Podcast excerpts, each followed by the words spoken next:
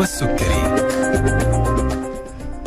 السلام عليكم ورحمة الله. حياكم الله مستمعينا الأعزاء مستمعي ألف ألف أف أم الموجة السعودية. وأهلا وسهلا فيكم مع حلقة جديدة من برنامج طبابة. يسعدني أن أكون معكم أعزائي المستمعين. أنا نشوى السكري لمدة ساعة مباشرة على الهواء من استديوهاتنا في إذاعة ألف ألف أف أم. وإلى الساعة 2 بعد الظهر وموضوع طبي جديد وضيف مميز جديد. يتجدد لقاءنا معكم أعزائي المستمعين من الأحد إلى الخميس مع باقة مميزة من ضيوفنا المميزين من الأطباء والمتخصصين في المجالات الطبية المختلفة. برنامجنا دائما بنحاول إنه نطرح المعلومة المؤكدة من مصادرها الموثوقة. وبنسعد بتواصلكم معنا واستقبال رسائلكم واستفساراتكم على واتس البرنامج 055 66 واحد. مرة ثانية 055 66 واحد. أما موضوعنا اليوم أعزائي المستمعين فهو عن العلاج الطبيعي والعلاج التأهيلي ومدى أهميته في مساعدة وعلاج المرضى بعد الإصابات أو الحوادث أو الكسور وأيضا أهميته في تشخيص الاضطرابات الجسدية والوظيفية في الجسم. مؤخرا تطور العلاج الطبيعي بشكل كبير جدا وصار يستخدم على نطاق واسع في القضاء على الألم أو تقليل الألم واستعادة الحركة الطبيعية والأنشطة الحياتية للمريض. موضوعنا اليوم يسعدنا أن تكون معنا لمناقشته الدكتورة دانيا باعشن أخصائية العلاج الطبيعي ورئيسة قسم العلاج الطبيعي والعلاج التأهيلي بمستشفى الدكتور سليمان فقي حياك الله دكتورة دانيا وأهلا وسهلا فيك. أهلا فيك. أهلين دكتورة. العلاج الطبيعي والعلاج التأهيلي العلاج الوظيفي كل هذه المسميات إحنا نسمعها بس ما نعرف إيش الفرق بينها يا دكتورة. فإيش معناها؟ طيب أول شيء أنا أتشرف إنه معك اليوم طبعا. شكرا لك. آه العلاج الطبيعي جزء من التأهيل. جميل. يعني إحنا العلاج الوظيفي العلاج الرئوي العلاج القلبي كل هذه الأشياء تدخل ضمن مظلة التأهيل. مهم. بمعنى إنه إذا أنا أبغى أتكلم عن تأهيل هذا معناه إني أنا لازم أدخل أكثر من تخصص معايا ما أقدر أشتغل أنا لحالي كعلاج طبيعي. تأهيل يعني أنا حمسك المريض من إلى بكل شيء يخص الفيزيكال. فيزيكالي كيف أتعامل مع مريض مهم. أما بالنسبة إذا باخذ كل قسم لحاله فطبعا هذه آه، شرحها يطول إن شاء الله أجاوب شوية شوية مع الأسئلة نوضح الفكرة للناس. طيب ممتاز. طيب إحنا حضرتك قلتي إنه هو مجالاته كثير بيتداخل مع تخصصات ثانية وفي بعض الأحيان ممكن يكون هو علاج مستقل في حد ذاته وهذه حاجة مهمة نبغى نعرفها إنه كيف ممكن يكون العلاج الطبيعي مهم في مساعدة وعلاج المرضى تحديدا بعد الإصابات أو الكسور. okay. الآن بس يجيني المريض لازم أعمل عليه فحص سريري كامل. بناء طبعا على رايي أول شيء استشاري أو أخصائي العظام اللي حيحولوا على عندي إيش شاف إيش اراءه بنرجع إحنا نعيد فحص المريض مرة ثانية physically بمعنى مم. إني أنا لازم أشيك على عضلاته لازم اشيك أشيك على المدى الحركي حق المفصل نفسه لازم أشيك على قوة العضلات عنده وأهم شيء إرادة المريض نفسها هو مم. جاي العلاج الطبيعي هو مقتنع. إنه والله إحنا حنبدأ على مرحلة ما هي قصيرة لأنه العلاج الطبيعي دائما ما هو سريع نعم الآن جاني المريض فحصناه قررنا له العلاج. نبدأ خطوة خطوة على حسب الجولز اللي إحنا حاطينها. يعني أبغى أخفف الألم أبغى أشيل الالتهاب أبغى أرجع المفصل لحركته أبغى أقوي العضلة. وهذا طبعا كله يعتمد مو طبعا على الكتاب إيش قال يعتمد بالضبط على كل كيس مختلف عن الثانية. مهم. لأنه في مريض يكون عنده مثلا مشكلة في المدى الحركي وبعد كذا تمام. في مريض لا نحتاج إنه إحنا نشتغل على عضلاته. في مريض أحتاج أدخل التخصصات الثانية معايا. إذا كان المريض عنده مشكلة في القلب إذا كان المريض وظيفته تستدعي إنه هو يستخدم يده المكسورة مثلا أو يستخدم رجله المصابة. مم. في دي الحالة لازم أدخل العلاج الوظيفي معايا عشان يقدر يقرر كيف ممكن يعلم المريض يتعامل مع مشكلته إلى أن يتم شفائه. العلاج سواء الوظيفي هنا إيش المقصود فيه؟ العلاج الوظيفي كيف أرجع للمريض الوظيفة اللي فقدها؟ نعم. مثلا عندي مريض مصاب آه، بعد الشر بجلطة. الآن المريض هذا قد يكون فاقد نصف جسده يعني يدين يده ورجله ما تتحرك في ناحية من النواحي الآن مم. بس هو مثلا وظيفته لازم يستخدم يده أو رجله مهم. أو لازم يمشي أو حتى مو بس وظيفة شغله كمان خلينا نقول الوظائف اليومية يعني المريض كيف يلبس. اكزاكتلي كيف يلبس لحاله كيف يقدر يسرح شعره كيف يقدر يلبس البنطلون أو كيف تقدر تلبس هذه الفستان أساسيات الحياة هذه ما أساسيات أعتمد بس على أحد عشان بس ألبس. ملابسي أو أتحرك الحركة. البسيطة بس بس في بعض الناس ما حتقدر مم. ما حتقدر إن هي تعمل كده لأنه في عضو عندها مفقود أو في آه، مثلا وظيفة معينة العضلة معينة مفقودة فبالتالي مو سهل إنهم يتأقلموا مم. وللأمانة تخصص العلاج الوظيفي creative يحتاج يحتاج ناس عندها طولة بال يحتاج ناس عندها من جد creativity عالية مرة علشان أفكارهم جدا رائعة. يعني لو تجلسي بس معاهم شوية عشان تشوفي كيف الله يكرمك المريض يوطي لل- للأرض عشان يلبس ال shoes حقته أو كيف المريض يشيل شيء من العلاقة بطريقة معينة. إذا كان ما يقدر يحرك يده الأساسية ويخاف يده الثانية ما ما تعطي له قوة كويسة. فصراحة تخصص آه، واسع وفي كل شيء يدخل حضرتك الآن دكتورة دانيا يعني فتحتي مجال لنقاش مهم جدا لما تكلمتي عن الكرياتيفيتي أو الإبداع في إتقان العمل وإتقان العلاج الطبيعي.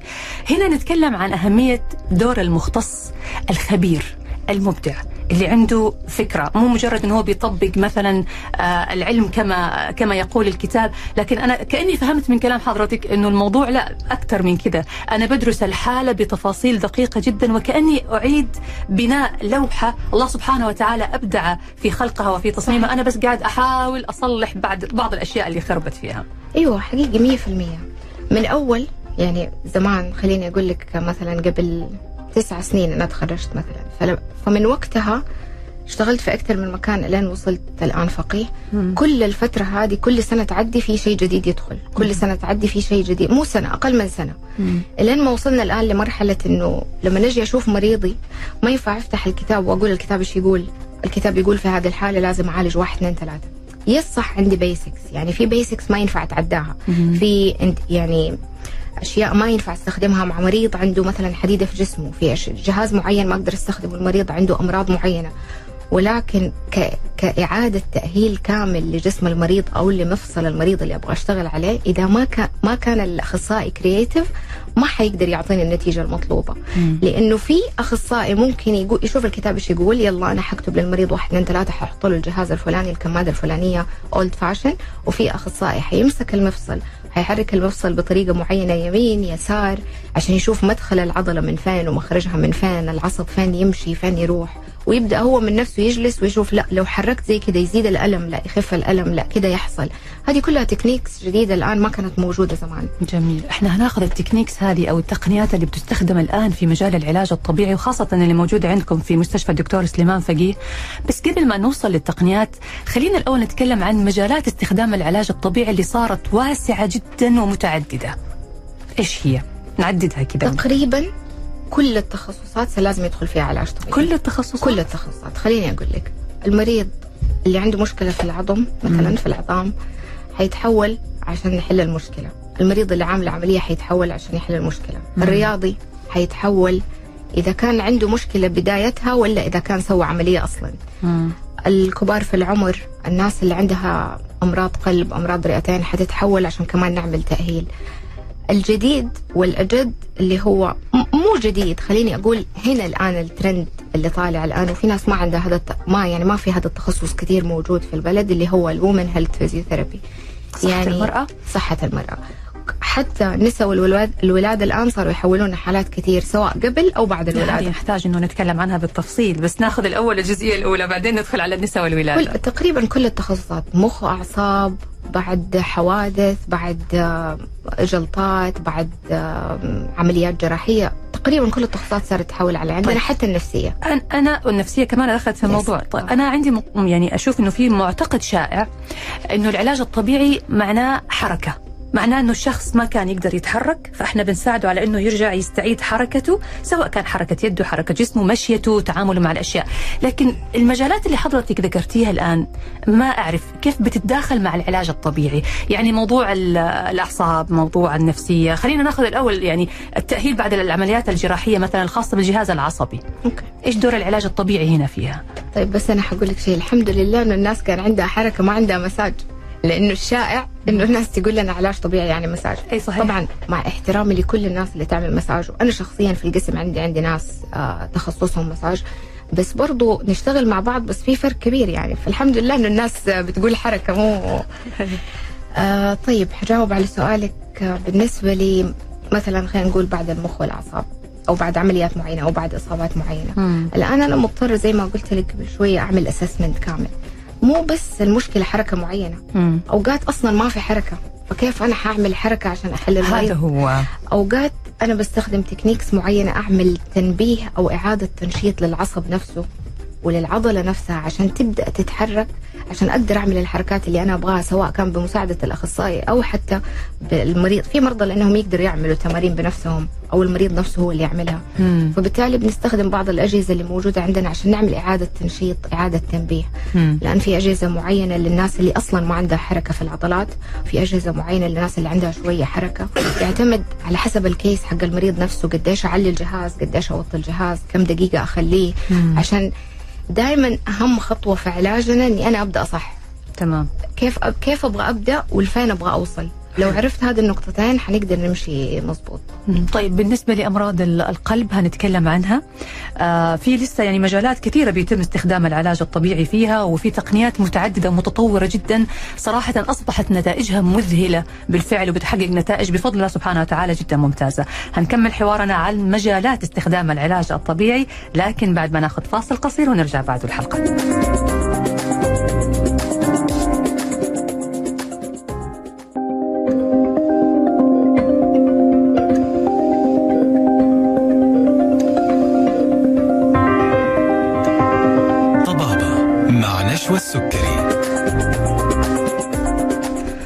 ورجعنا لكم مرة ثانية مستمعينا الأعزاء مع موضوعنا اليوم عن العلاج الطبيعي والعلاج التأهيلي والمجالات الم- المختلفة المستخدمة في آه، هذا اللي بيتم علاجها عن طريق العلاج الطبيعي مع ضيفتنا الدكتورة دانيا باعشن أخصائية العلاج الطبيعي ورئيسة قسم العلاج الطبيعي والعلاج التأهيلي بمستشفى الدكتور سليمان فقيه. بحييك مرة ثانية دكتورة دانيا. أهلا وسهلا.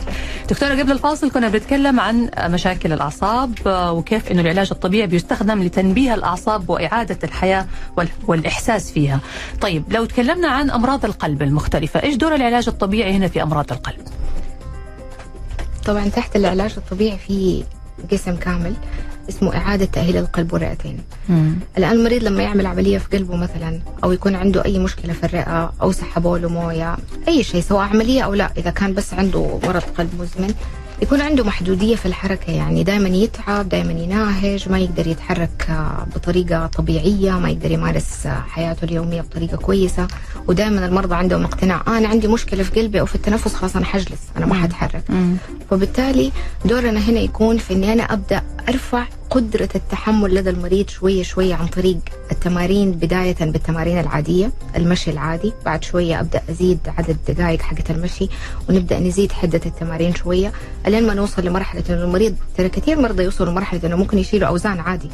يس صح ما هي أوزان كبيرة صح ما هي ما هي الشيء اللي يعتبر مرة كثير بس أتليست يقدر المريض يمارس حياته يقدر يعمل الرياضة اللي هو يحبها يقدر يتمشى وبالتالي أقدر أوسع العضلات اللي موجودة في الصدر مع العلاج التنفسي عشان يقدر المريض يمارس حياته بطريقة أفضل ويتنفس كويس وهو بيعمل الحركات ويقدر يرجع لح... لحياته خلينا نقول 50 إلى 60 70 أو 70% منها. مهم. طيب يقدر دكتورة ال- الناس اللي ما عندهم حالة مرضية أو مشكلة عضوية لكن نفسه قصير يقول لك هو ما من النوع نفسي قصير ما أقدر أخذ نفس أو أتكلم لفترة طويلة غير لا دائما أنهج كذا وهو ما عنده مشاكل عضوية أو مشكلة في القلب. هل العلاج الطبيعي ممكن يكون له دور أنه يساعد الشخص هذا على أنه يقدر ينظم تنفسه يصير نفسه أطول؟ شوفي على حسب المشكلة. الآن المشكلة هذه ترى ممكن تجي من ع- من عضلات الرقبة. وهذا الشيء المريض ما يعرفه. أها. مو ضروري بس تكون من عضلات الصدر ومو ضروري تكون مشكلة داخلية. إذا إحنا تأكدنا clear إنه المشكلة ما هي داخليا يعني مثلا القلب أعطانا clear ولا وال lungs عنده clear وما في الأمور كلها كويسة أبدأ أشوف أنا from my point of view. إيش السبب؟ إيش السبب؟ ترى sometimes الناس اللي تقعد على المكاتب كثير دائما عندها تقوس. وبالتالي لما يحصل التقوس ده في الكتفين عضلات الرقبة والأكتاف تنشد مرة كثير وتكسر صح. العضلات اللي قدام فهذا الشيء يخلي النفس شوية قصير. yes كثير من مرضى مشاكل الرقبة ومشاكل الأكتاف لما ياخذوا النفس أو يكحوا أو يعطسوا يزيد عليهم الألم آه، هذه معلومة والله مهمة وجميلة دكتورة شكرا لك لأنه إحنا كلنا جالسين على المكاتب تقريبا Exactly. طول اليوم فمرة مهم إنه يعني نعدل جلستنا وبرضه إذا في تمارين معينة ممكن تمارين التنفس طبعا تمارين التنفس. تمارين التنفس. جميل طيب آه برضو دكتورة من مجالات العلاج الطبيعي أمراض الروماتيزم وهذه برضو من الأشياء اللي أنتم يمكن شغالين عليها يس أمراض الروماتيزم زي ما قلنا أمراض الإصابات الرياضية عفوا بعد العمليات. الناس اللي عندها ممكن تصلب لويحي أو اللي عندها مشاكل في في العضلات نفسها. يعني هو هو دائما هدفنا في العلاج يكون أنا إيش شفت في الأول وعلى أي أساس أو على أي طريقة أبغى أمشي. طبعا ما يكون لحالي. مم. يعني دائما إحنا شغلنا يحب ال team work أيوة. لازم أشوف إيش رأي ال- الدكتور اللي حوله أصلا إيش رأي الأخصائي العظام كذا. بغض النظر عن هو من فين متحول. وعلى ذا الأساس أبدأ أنا المرحلة حقتي. ممتاز. طيب. ننتقل الآن للتقنيات الجديدة المستخدمة في مجال العلاج الطبيعي. وأنتم ما شاء الله عندكم عدد كبير من التقنيات آه، وبتطوروا نفسكم وبشكل دائم بتحاولوا إنكم تكون عندكم أحدث الأجهزة والمعدات المستخدمة في العلاج الطبيعي. فخلينا نتكلم عن أبرز التقنيات المستخدمة حاليا. أنا أبرز التقنيات المستخدمة حاليا خلينا نقول الترند الآن هو العلاج اليدوي. كثير أخصائيين صاروا يستخدموا العلاج اليدوي أكثر من ال machines مم. وحقيقي له تأثير مرة فعال. يعني إذا دخل لي مريض كتف طبعا مو كل ال cases بعض ال case. يعني مو ما أعمم ولكن عند البعض. إذا دخل لي مريض كتف عنده تصلب معين مثلا إذا أنا مس- قدرت أمسك المفصل نفسه مسكت لوح الكتف بطريقة معينة وعملت له علاج يدوي بطريقة معينة ممكن المريض يخرج من عندي متحسن كثير مو شوية في نفس اللحظة. ممتاز يس كل لأنه, لأنه المختص هنا بيشعر بحالة العضلة. يمكن Exactly. السنس هذا أو الإحساس المشين أو الجهاز ما يقدر يحس ما يقدر فيه. يجيبه لكن ال- ال- الطبيب أو مختص العلاج الطبيعي لما يمسك ال- العضلة يعرف فين العقدة اللي موجودة أو المشكلة اللي فيها بالضبط. ال- لأنه sometimes ترى الأشعة تورينا شيء. ونتفاجئ بالمريض شيء ثاني يعني خليني أقول لك أنا بشكل يومي أشوف عند المريض قبل ما يدخل أراجع الأشعة حقته أشوف كيف وضعه. أوقات أشوف الرنين. على طول يهيأ لي أقول يا الله المريض هذا مستحيل يدخل لي ماشي. أكيد إنه داخل على كرسي. مم. والصدمة إنه ممكن المريض يدخل ماشي. وبيضحك وبيمزح ويكون تفاجأ بمشكلته. جاته فجأة. مم. قبل أسبوع ما أدري إيش شلت وظهري فجأة وجعني. أيوه. تحصل. والعكس. أوقات يدخل المريض أقول له شك أقول في نفسي شكلي حاعطي له home exercise وأعطي له home advice وخلاص. مم. واتفاجئ إنه المريض ممكن داخل على كرسي أو واحدة مو قادرة تنام من الألم طول الليل إيش السبب يا دكتورة؟ دائما السبب مو اللي أشوفه في الأشعة مم. السبب إيش إحساس المريض وهذا هذا إحنا شغلنا لما أجي أدخل أشوف أول شيء أشوف الأشعة وأتأكد إيش اللي حاصل معايا داخليا ولكن لازم أول شيء أشوف المريض إيش حاسس مم. فين ألمه ترى أوقات الأشعة تورينا المشكلة تكون في أول فقرات الرقبة بس ألم المريض في النص مم. فأنا لازم أفهم أنا كيف حأدخل الأشعة دي مع شكوى المريض مع بعض عشان أقدر أحل الم- المشكلتين مع بعض عشان أقدر أوصل المريض لمرحلة إنه يوم ما يخرج من عندي إن شاء الله ما يرجع لي تاني لنفس المشكلة. نفس- يعني إن شاء الله ما يرجع لي إن أبدا. شاء الله يعني نتمنى لهم شيء. لا بس حضرتك كده يعني إحنا دخلنا في في منطقة الخطة العلاجية فممكن الآن نبدأ نتكلم لما بيجيك المريض اللي يحتاج علاج طبيعي. وطبعا إحنا هنتكلم برضو عن الحالات اللي لازم تاخذ علاج طبيعي والحالات اللي ما يصلح لها العلاج الطبيعي. كيف بتبدأ خطة العلاج معه أول ما أعمل تقييم الكامل للمريض مم. الآن طبيعي طالما وصل عندي يعني متألم. أكيد. فدائما شوفي هي تختلف من شخص لتاني. مم. يعني ممكن أنا الآن بتكلم في أخصائي ثاني زميلة أو أخصائية ثانية زميلة ما يمشوا على نفس كلامي لأنه عندهم آراء مختلفة. ومو غلط. ابدا مو غلط. بس هي الفكرة أنا إيش أبغى؟ مم. يعني أنا الآن اليوم مريض دخل لي أنا دانيه فأنا جالسة قدام مريضي إيش هدفي؟ مم. كيف أنا طريقة تفكيري؟ مم. كيف ال system اللي أنا ماشية عليه في المكان اللي أنا بشتغل فيه؟ ترى كله يلعب دور. حلو. دخل المريض عملت التقييم. الآن هدفي الآن مرحلة دي إن أنا أخفف عنه الألم. حاشتغل على هذا الأساس. حيعمل follow up بعد كذا عندي تقريبا بعد 6 sessions. أرجع أشوف مرة ثانية إيش الهدف الثاني اللي أبغى أوصل له. okay. فلازم أمشي حبة حبة عشان أخلص فقرة فقرة وأقدر أنقل للنهاية اللي هي خلاص الآن كذا المريض مستعد إنه هو يرجع بيته ويطمني عليه كل أسبوعين أو ثلاثة مرة وإيش لازم أعطي له نصائح للبيت مم. فهي step by step لازم تمشي كده وإلا لو مشينا كله مع بعض بعد شهرين أو ثلاثة هيرجع خمسة. شهور حيرجع يجيني المريض مرة ثانية ويقول لي إيش سويتوا فيا الألم عندي زاد ما خف فهذا سؤال مهم هل العلاج الطبيعي متوقع إنه بعد جلسات العلاج الطبيعي يزيد الألم؟ لأنه أحيانا الناس تلجأ للعلاج الطبيعي علشان. تقلل الألم.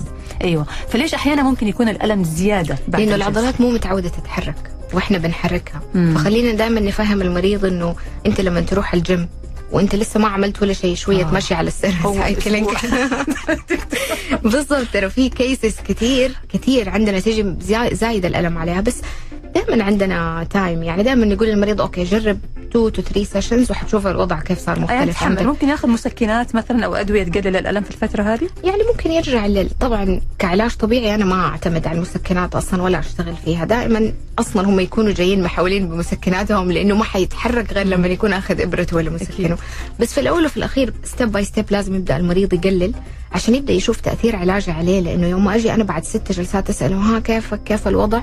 لو قال لي تحسنت 50 60% وهو بياخذ الأدوية وما بيعمل تمارينه في البيت وما بيعمل النصائح اللي أنا قلتها إذا تحسنه من الأدوية مو مني. فإحنا علاجنا دائما ما أبغى أظلم أحد بس خليني أقول 50 50 50 إحنا واللي 50 بنقدمه. في المكان و50 المريض المريض إذا ما تعاون معايا ما استفيد. صحيح. يعني خليني أقول لك مرة جاتني مريضة عاملة عملية في كتفها. أيوه مفترض المريضة ما تحرك كتفها غير بعد ستة أسابيع از بروتوكول يعني لازم تقعد. كذا. بعد شهر ونص. فجأت تبكي. قلت أنا يعني ما أعتقد إنه أي شيء من اللي أنا سويته يوصل لهذه المرحلة. إذا أنت بعد العملية ما جيتيني تبكي. مم. فين المشكلة؟ قالت لي كان عندي ضيوف وطول الوقت قاعدة أقلب وأعجن. طب ما خربتي شغلي وخربتي شغل الدكتور وخربتي كل شيء. فيعتمد كثير على المريض. وفي المقابل لا يعني إنه تجيني مريضة تقول لي أنا أصلا طول الليل كنت نايمة على السرير ما سويت شيء. طب ما هذه مشكلة وهذه مشكلة. الاثنين مشكلة.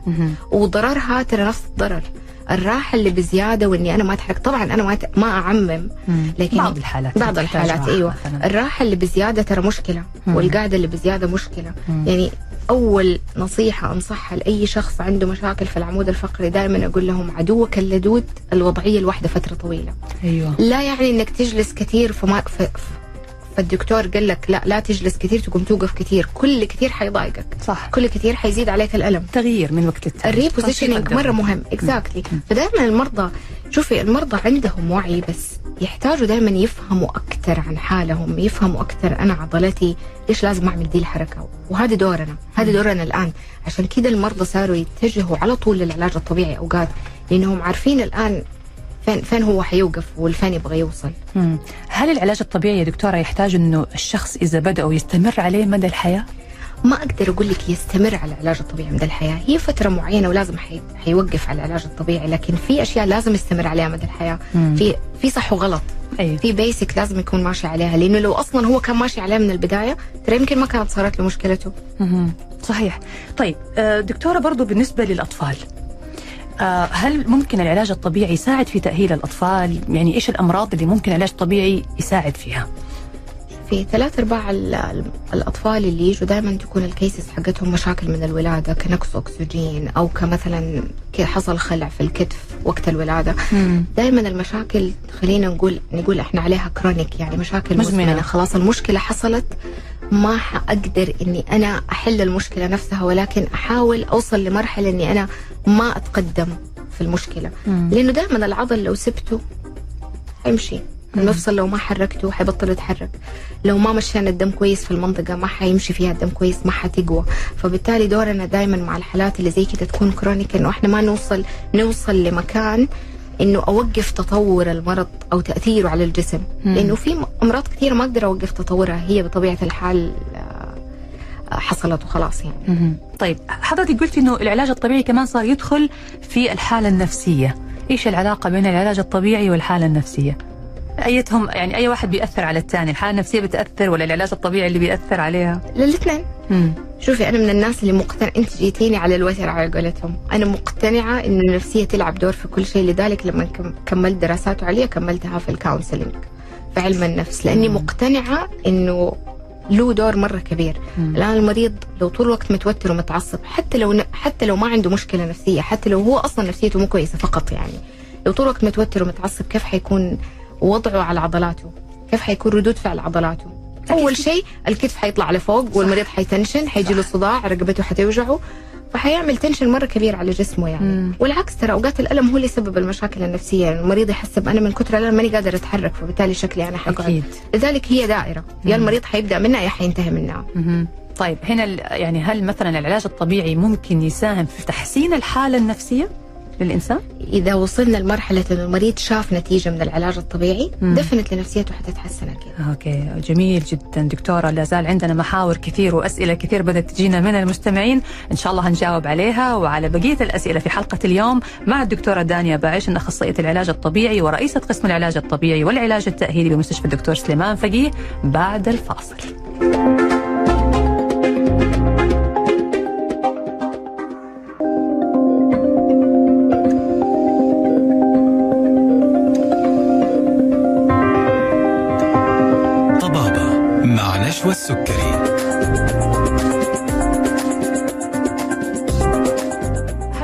من جديد مستمعينا الكرام وبرنامج طبابة مع ضيفتنا دكتورنا دانيا باعش أخصائية العلاج الطبيعي ورئيسة قسم العلاج الطبيعي والعلاج التأهيلي بمستشفى الدكتور سليمان فقيه.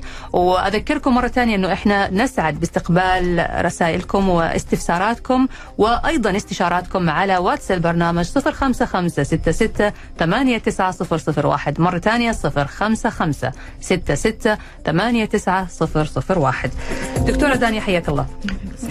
دكتورة كنا بنتكلم عن آه، استخدامات العلاج الطبيعي ولا زال في عندنا أسئلة برضو بتدور حول هل ممكن العلاج الطبيعي في بعض الأحيان الناس اللي عندهم مشاكل انزلاق غضروفي أو ديسك هل ممكن العلاج الطبيعي يكون بديل لإجراء عملية جراحية؟ هذا السؤال الصراحه يعني كل مريض يدخل عندي العيادة لازم يسأله. يسالني نفس السؤال آه طيب شوفي خليني أرجع أقول لك ثاني طبعا هو مو قرار الحالي أنا ما أقدر إني أنا أتغاضى عن قرار الجراح نفسه ولكن دائما الجراح لو حول العلاج الطبيعي معناها عنده أمل إنه مع العلاج الطبيعي. يا إما حنأخر شوية موضوع الجراحه يا إما حنأهل للجراحة يا إما حنحاول إنه إحنا ما نوصل لدي النقطة. إيش اللي يخليني آخذ قرار؟ أيوة. شيئين مرة مهمة. تجاوب المريض مع العلاج. مم. يعني كل follow up بيرجع لي المريض بشوف كيف تجاوبه مع العلاج. هل تجاوبه مع العلاج كان بالطريقة اللي أنا متوقعتها واللي أنا أبغاها؟ وثاني حاجة استمرار المريض على الكلام اللي إحنا نقوله في البيت. هذه شيئين مرة مهمة. إذا كان المريض بيسويها صح لازم نقعد نتابع معه أقل شيء من ثلاثة إلى أربع شهور كمان على حسب الكيس على حسب الجراحة. مم. الآن في مو ما في. في خلينا نقول 30% إلى 40% من الناس اللي كانت حتسوي عملية رجعت عندنا ومع العلاج مش الحال. مم. وما احتاجت. حلو. وفي ناس آه، لا ما بتقدر تتحمل الألم لأنه أوقات ترى اللي بيوجع مو مو نفس المشكلة. أوقات اللي بيأذي المريض إيش سوت حوالين؟ المفصل نفسه. إيش أثرت على الأربطة؟ إيش أثرت على الأوتار؟ إيش أثرت على الحركة؟ على العضلة؟ فأوقات اللي بيأذي المريض ده مو المشكلة نفسها. مم. يكون متأذي أكثر من نتائجها. فدائما إحنا نشتغل على النتائج الآن. مم. هذا يوجع. طب كيف أنا ممكن أحله كعلاج طبيعي؟ هل له حل ولا ما له حل؟ الآن okay إذا عملته والمريض بدأ يتحسن نتواصل مع الدكتور ونخلي شوية الموضوع يبعد ونشوف. وفي كثير cases صراحة بتستفيد لأنه في cases أصلا كثير عايشة يعني في ناس كثير عايشين بأشياء كثير هم مو عارفين عنها. مم. انزلاق بسيط التهابات في أوتار الكتف في ناس كثير. okay. طيب دكتورة هذا بخلينا نسأل بالنسبة للحالات اللي بيكون فيها إصابات رياضية مثلا إصابات الملاعب إصابات كسور لما يصير في تهتك في أربطة أو في المفصل هل العلاج الطبيعي هنا يعني يصلح إنه يكون علاج ولا لازم الجراحة ما فيها ما لها حل؟ 90% لازم الجراحة عشان ما قلت 100% بس عشان لا لا اللي بيسمعني ياخذ الشمولية في الكلام. مم. بس آه، على الأغلب أيوة طبعا بيحتاج جراحة. دورنا يصير قبل وبعد. قبل. أأهل قبل الجراحة. مم.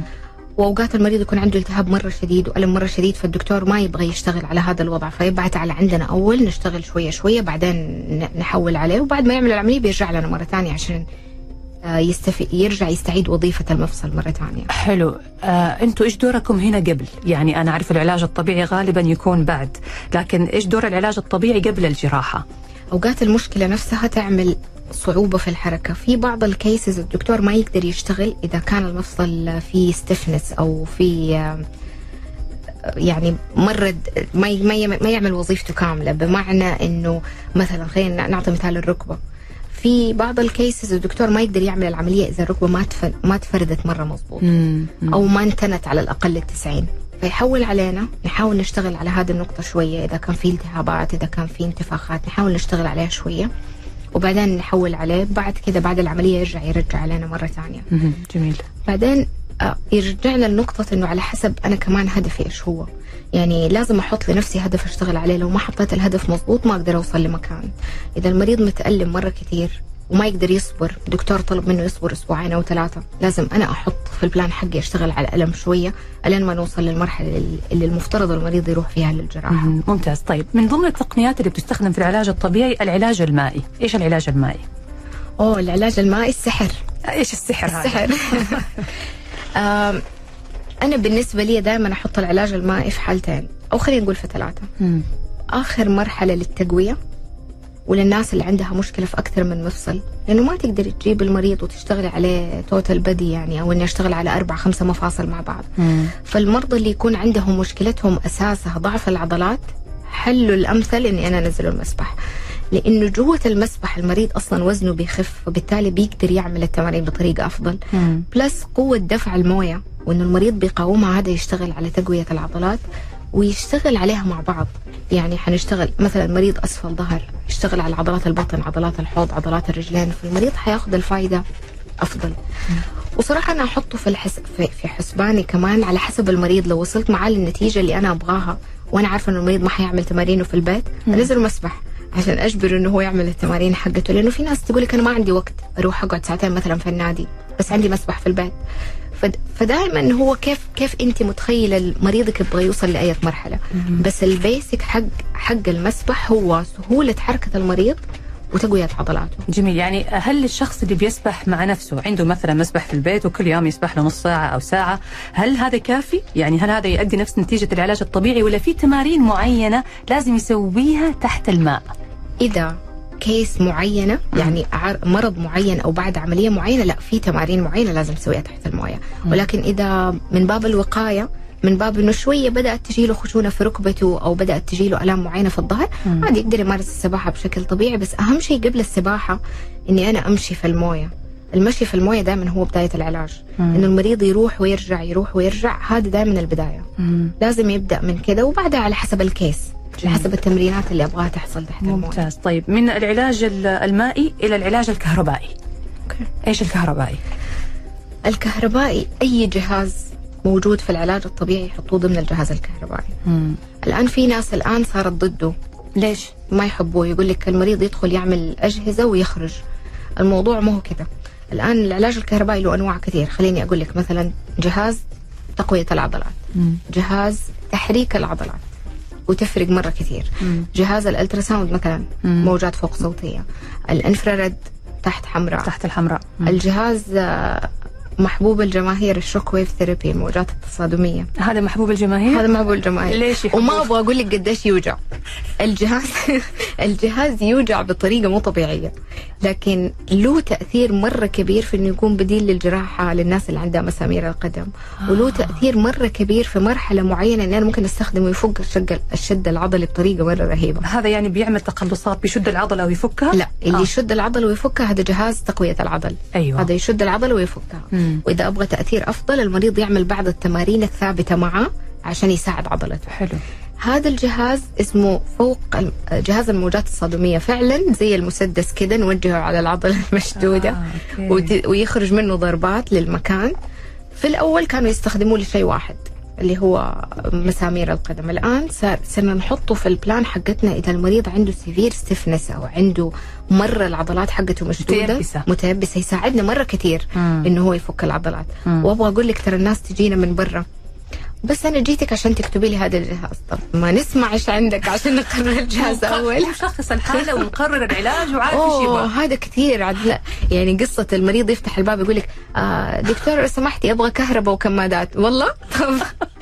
أنا إيش بسوي هنا؟ إيش دوري؟ تفضل روح خذ الكهرباء ومع السلامة. بالضبط.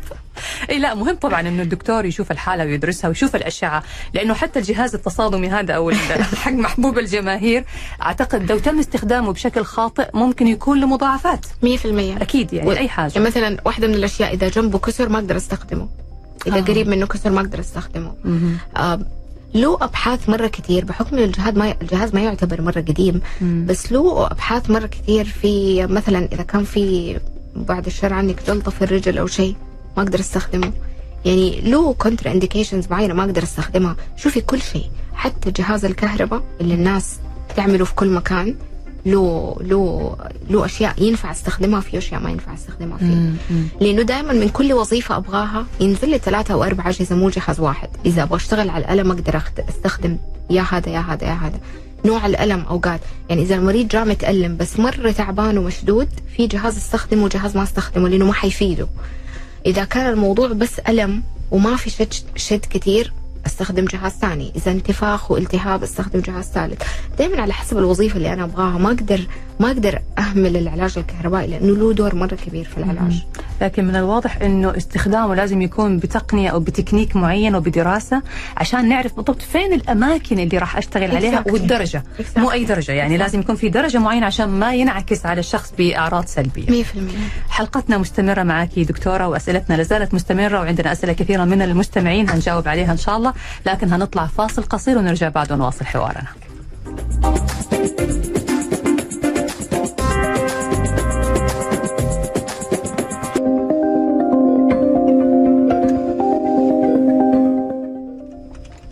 حياكم الله من جديد مستمعينا الأعزاء وحوارنا مستمر معكم في موضوعنا اليوم عن العلاج الطبيعي والعلاج التأهيلي مع ضيفتنا الدكتورة دانيا باعشن حياك الله مرة ثانية دكتورة. إحنا الآن وصلنا تقريبا للجزء الأخير من حلقتنا. نحاول إنه آه، يعني نجاوب على بقية الأسئلة وكمان على أسئلة المستمعين اللي جاتنا. بس قبل ما نتجه لأسئلة المستمعين في سؤال دكتورة بيطرح نفسه. آه، يعني التقنيات تطورت بشكل كبير جدا في الفترة الأخيرة وصار حتى في أجهزة منزلية للاستخدام الشخصي في متناول الجميع بتعرض على ال- ال- ال digital سوق ال markets هذه اللي موجودة وعلى المواقع والناس بيجيبوها وبيستخدموها بالفعل. منها مثلا جهاز شد العضلات حق البطن مو جهاز حتى هذا الحزام اللي يلبسوه ويعمل نبضات يشد العضلة ويقول لك يغنيك عن ممارسة التمارين الرياضية. فإيش رأيك في هذه النوعية من الأجهزة؟ لا والله ابدا. ابدا ما يغنيكي شوفي ما أقول لك إنها ما تساعد. قد تكون فعلا تساعد. مم. أنا الصراحة يجوني في العيادة كثير اوريدي بالأجهزة. أيوه. ده دكتورة ممكن تعلمينا كيف نستخدمه؟ الآن ال- موجود الجهاز ممكن يعطي أوقات للمريض نفس إحساس الجهاز اللي أنا بحطه بس عمرها ما حتكون نفس الإعدادات. مم. لأنه أنا عندي الأجهزة فيها إعدادات معينة يختلف. أوقات أنا حتى يعني هي deep لمرحلة إني أختار فين المفصل إيش نوع الألم اللي المريض بيحس فيه. مم. عشان already تطلع لي الموجات اللي أنا أبغاها توصل لل... لل... للداخل بطريقة معينة أو بقياسات معينة. مم. اللي موجودة في المواقع خارجية جدا. يعني مثلا خليني أقول لك كثير جانا الجهاز ده اللي هو يشد ويسحب يشد أيوه ويسحب. بالضبط. هذا الجهاز هو بس بيعمل نوع من أنواع increase لل blood circulation يعني بيزود يحرك العضلة بطريقة. معينة أيوه عشان يزود التدفق الدموي وهذا وهذا أساس في العلاج يعني واحدة من ال goals اللي إحنا نحطها إني أنا أشتغل على التدفق الدموي مم. بس مو كفاية مم. زي ما حضرتك تفضلتي موضوع ال- البطن ده الصراحة فعلا الناس مرة كثير يساعد بنفس الطريقة مم. إنه هو حيعمل passive stimulation يعني بدل ما المريض يسوي تحفيز. ال exercise مم. هو بيعمل تحفيز معين عشان يحرك العضلة. طب الباقي طب تعب السنين طب كل اللي. تربى يعني ممكن أبداً. يستخدموا مع التمارين الرياضية يساعد حتى شوية حتى أنا عندي في المستشفى إيه. في العيادة نفسها إذا أبغى أستخدم الجهاز هذا اللي هو يعمل ستيميوليشن للعضله مم. ما حيعطيني التأثير بدون تمارين وشغلي في النص ساعة أو في الأربعين دقيقة كله حيروح على الفاضي لو مريض ما عمل في البيت التمارين. فما في حاجة تغني ابدا عن التمارين. مم، ممتاز. طيب دكتورة هل في أشخاص معينين أو حالات معينة ما يصلح معها العلاج الطبيعي؟ يجيك تقولي له أنا آسفة ما أقدر أسوي لك علاج طبيعي. آه طيب. هو بما إني حضرميه مستحيل أحد حيجيني وحقول له لا. أحاول يعني إنه أعالجه بأي شكل من الأشكال. لا شوفي ما في حاجة ما أقدر أفيد فيها. ما في حاجة ما أقدر إني اكون يكون عندي نتيجة معينة أبغى أشتغل عليها. بس في أشياء تمنعني من إن أنا آخذ راحتي مع المريض زي ال history حقه. مثلا تاريخه المرضي مثلا؟ خليني أعطي مثال. بعد الشر طبعا مرضى ال cancer. مم. مرضى ال cancer ثلاث أرباع الأشياء كأجهزة ما أقدر أستخدمها. لكن ك exercise تمام. أقدر استفيد yes يعني أش... أشتغل مع المريض. فبالتالي لما لما أشوف المريض مثلا عنده cancer في, في أو أو إزالة ورم مثلا نفس الموضوع. في أشياء ينفع أسويها وفي أشياء ما ينفع أسويها. بس نادرا جدا جدا لو جاني مريض أكون إني أنا ما أقدر أسوي له حاجة. مم. حتى لو at least أساعده. شيء تأهيلي. exactly مم. مو تأهيلي أوقات شيء تلطيفي. تلطيفي أيوة. كمساعدة. إنه المريض يرتاح شوية فقط. مم. طيب بالنسبة لمرضى القولون يا دكتورة آه، بعض الناس يقولوا أنه أحيانا المساج ممكن يساعد في تقليل الألم وبالتالي هل العلاج الطبيعي بما أنه علم يعني آه، له أساس وله يعني موثوقية هل ممكن العلاج الطبيعي يساهم في تقليل ألام القولون؟ شوفي بتوب بشيئين. مم. الآن أول شيء دائما ألام القولون يجي فيها ضرب في الظهر. أيوة. دائما. فبالتالي عضلات الظهر بتعمل ردة فعل فممكن أنا أدخل للعلاج من هذه الناحية. وفي الآن تكنيك جديد اسمه myofascial release أو manipulation للعضو نفسه إني أنا أحاول أعمل تحريك للأعضاء الداخلية بطريقة معينة على أساس أبعد أبعدها عن القولون فما يضغط عليه. آه. هذا تكنيك جدا جديد يعني حلو. أنا أخذته يمكن قبل ثلاث سنين أو شيء كان بروفيسور واحد اللي يعطيه كندي وما هو في السعودية والآن ما شاء الله تبارك الله كثير من شبابنا والناس اللي بتدرس العلاج الطبيعي والأخصائيين بيتعمقوا فيه مم. فأعتقد إنه حيكون له دور مرة كبير أيوه. طيب. هذا مهم يا دكتورة القولون العصبي برضو. يعني ال- القولون طبعا في منه أنواع لكن تحديدا القولون العصبي اللي يكون بيتأثر بالعصبية أو بالنرفزة أو بالحالة النفسية هل ممكن يكون في علاج له؟ يعني عشان تعرف القولون العصبي أحيانا الأدوية المسكنات فعلا ما بتأثر ولا تجيب معاه نتيجة. هل ممكن علاج طبيعي يسهم في تقليل الألم أو حتى إزالته؟ لا. لا. طريقة مباشرة لا. بس زي ما قلت لك yes إيش تأثيره؟ هو علم مستحيل يكون مريض عنده قولون عصبي ما يكون عنده شد في عضلات تانية ما يكون عنده already أصلا هو طول الوقت مشدود فيشتكي من آلام في أماكن تانية مم. علاجي لهذه الأماكن حيخفف على المريض لكن كقولون كمشكلة مم. لا direct يعني لازم نعالج أسباب القولون اولا لأنه. هذا ال- الألم هو من الأعراض لكن. قد تكون في أسباب معينة هي السبب في في إحساسنا بألم القولون لكن ممكن العلاج الطبيعي يدخل كمكمل زي ما حضرتك ذكرتي مع على حسب يس على حسب الام المريض حسب الحالة. أصلا إحنا ما, ما نقدر نكون ابدا تخصص لحاله. مم، ما ينفع. جميل. طيب في عندنا بعض الأسئلة حابين برضو نجاوب عليها عشان الوقت ما يداهمنا زي. كل مرة. آه في يقول والد والدتي سيدة كبيرة بالعمر وعملت عملية انزلاق غضروفي وتحتاج تأهيل للمشي علما أنها مصابة بهشاشة العظام ولديها مشاكل في الركب. هذه. مسبح. direct. يصلح علاج مائي أنا. توقعت إنه حضرتك هتقولي هذه من الحالات اللي صعب إنه إحنا نعالجها لا ما في ما في إحنا عندنا المسبح نوعين مم. في مسبح في علاج مائي للشخص اللي لسه ما يقدر ينزل درج ويمشي مم. ممكن ينام في زي مغطس ويحرك عضلاته فيه بطريقة نعمل له تمارين بطريقة معينة وبعد ما يكون مستعد للحركة بننزل المسبح بس case زي كده. لو أنا ضغط عليها تمشي بعضلات ظهر ضعيفة وبما إنه عندها مشاكل في الركب فعضلات رجلها ضعيفة ممكن تزيد مشكلة الركب في ذا ال case فلازم أنزل مسبح على طول.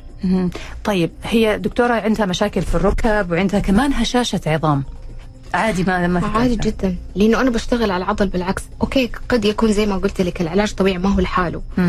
مستحيل حيجيني مريض هشاشه عظام وحعالجه لحالي. لازم ياخذ إبر ولازم ير- يراجع دكاترته بس أنا حشتغل على العضل لأنه دائما عضلاتهم تكون تعبانة شوية. مم، ممتاز. طيب في عندنا برضه سؤال ثاني يقول عندي مشكلة في فقرات الرقبة.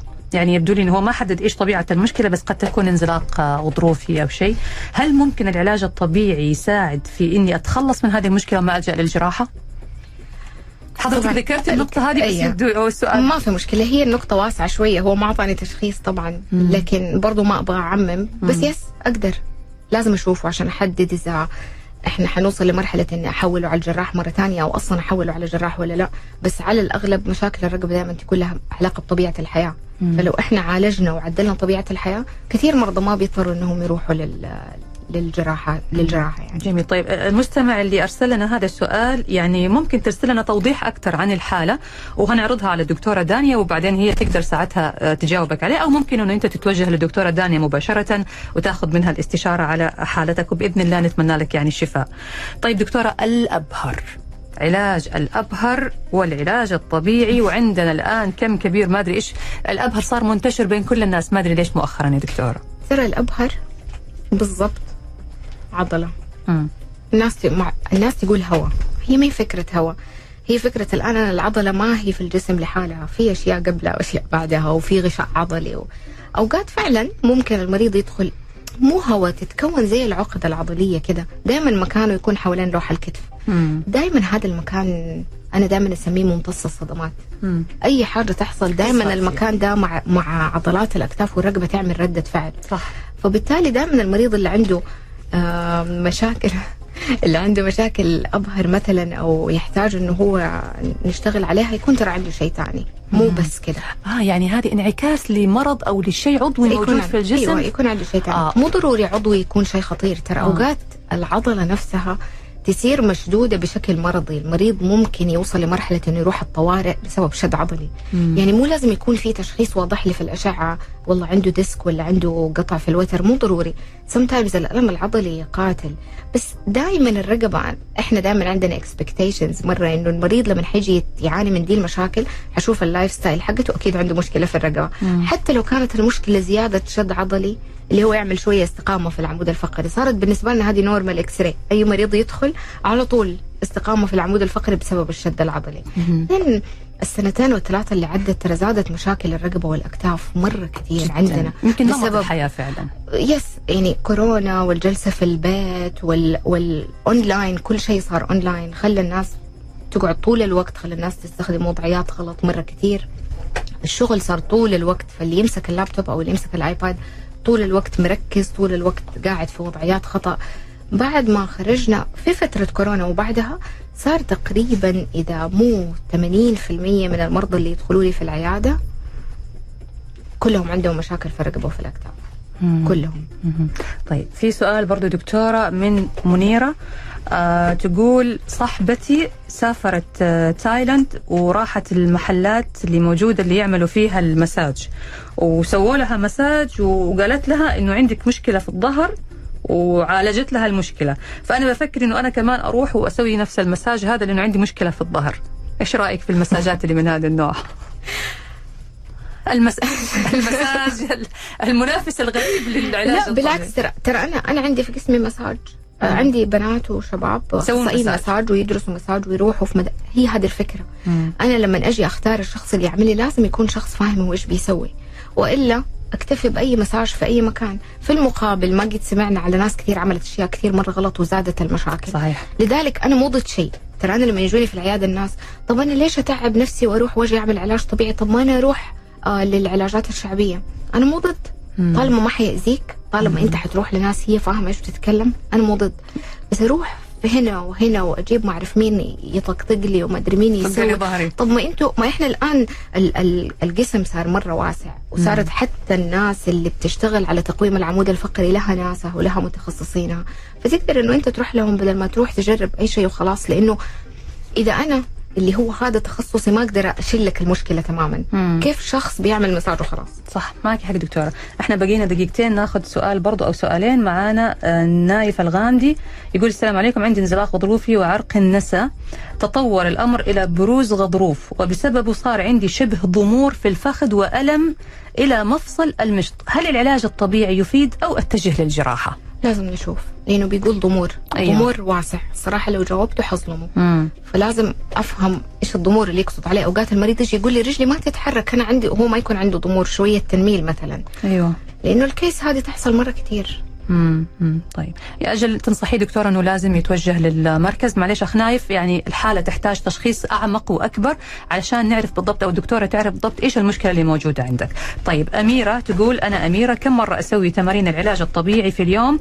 هل مرة ولا أكرر التمرين أكثر من مرة؟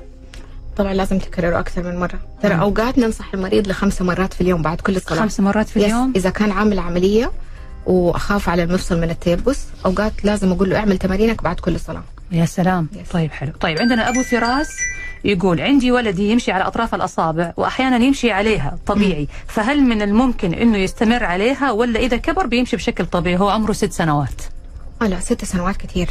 لا آه. لازم لازم يتوجه. آه، لمختصين لأنه ممكن يكون على الأغلب بما إنه بيمشي على أطراف أصابعه عنده قصر في الوتر الخلفي حق الرجل فكثير أصلا يعملوا له عمليات يعملوا له تطويل وبعدها يجي على آه عندنا كويس أبو فراس إنه ارسل لنا قد يكون في مشكلة بيعاني منها آه يعني ابنك الله يحفظه ويخلي لكم إياه فلازم تتوجه فعلا لأخذ استشارة وتشخيص الحالة بشكل جيد. آه سؤال للدكتورة عن آه الممكن آه. سؤال مهم دكتوره تعرف دائما التكاليف والتكلفة ويدخل في التأمين ولا ما يدخل في التأمين. فالسؤال هل العلاج الطبيعي ممكن يتم بالتأمين؟ التامين. الطبي لا طبعا على حسب المستشفى طبعا على حسب المستشفى. على حسب النظام وعلى. حسب الحالة لو Exactly. إنه علاج علا يعني علاجي ما هو شيء تكميلي أتوقع إنه يدخل يدخل. فيه. خطة العلاج Yes. Yes. فتقبل فيه شركة Yes. التأمين على حسب المستشفى وعلى حسب شركة تأمين المريض نفسه وش هي يعني يبغى لك تسأل في المستشفى إذا ممكن يدخل العلاج أو لا. طيب إحنا تقريبا كذا وصلنا لختام حلقتنا، كانت حلقة جميلة جدا، استفدنا صراحة معلومات كثيرة منك دكتوره دانيا، بشكرك جزيل الشكر الدكتورة دانيا بعيشن أخصائية العلاج الطبيعي ورئيسة قسم العلاج الطبيعي والعلاج التأهيلي بمستشفى الدكتور سليمان فقيه، شكرا لوجودك معنا. على خير إن شاء الله في حلقة الغد. حلقة جديدة وضيف جديد وبرنامج طبابة. كنت معكم أنا نشوى السكري. نلقاكم بإذن الله في حفظ الله ورعايته.